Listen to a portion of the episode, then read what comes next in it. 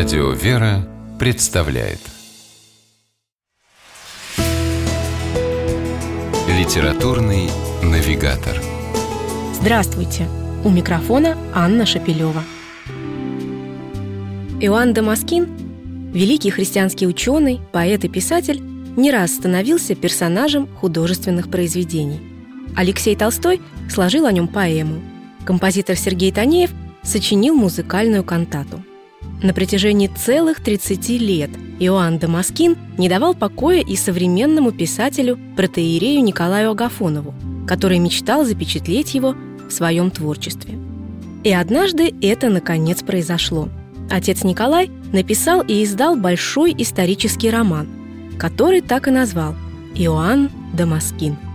В школьных учебниках по литературе такое произведение наверняка назвали бы масштабным и эпическим. Кстати, многие критики сравнивали его со знаменитым «Кама Гридеши» Сенкевича. Мощный, но совершенно не тяжелый, разветвленный на множество сюжетных линий, но при этом совсем не запутанный, роман отца Николая Агафонова открывает перед читателем двери в удивительный и таинственный мир Древнего Востока. Мы попадаем в город Дамаск, узкие улочки которого наполнены ароматом специй, а в садах благоухают розы и свисают через заборы гроздья крупного винограда. Именно здесь родился главный герой книги. Дамаскин означает «родом из Дамаска».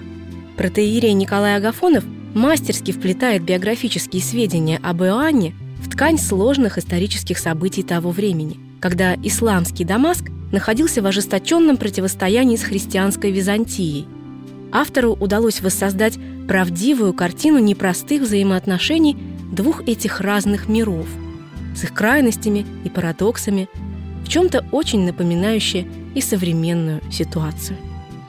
Хотя до этого отец Николай никогда не брался за крупную прозу и писал в основном рассказы, роман стал его настоящей литературной удачей.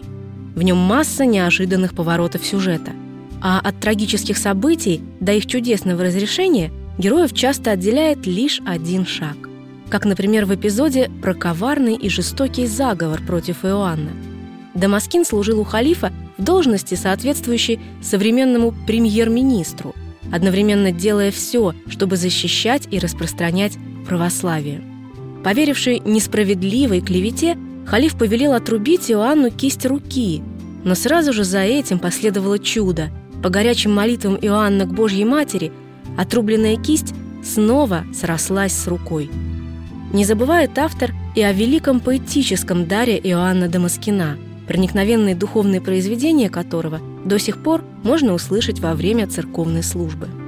Одухотворенное состояние, в котором Иоанн создавал свои стихи, благодаря живому и мощному авторскому описанию, проецируется и на читателя. И становится понятно, почему целых 30 лет протеерей Николай Агафонов не мог расстаться со своей мечтой – написать книгу «Иоанн Дамаскин». С вами была программа «Литературный навигатор», ее ведущая Анна Шапилева. Держитесь правильного литературного курса.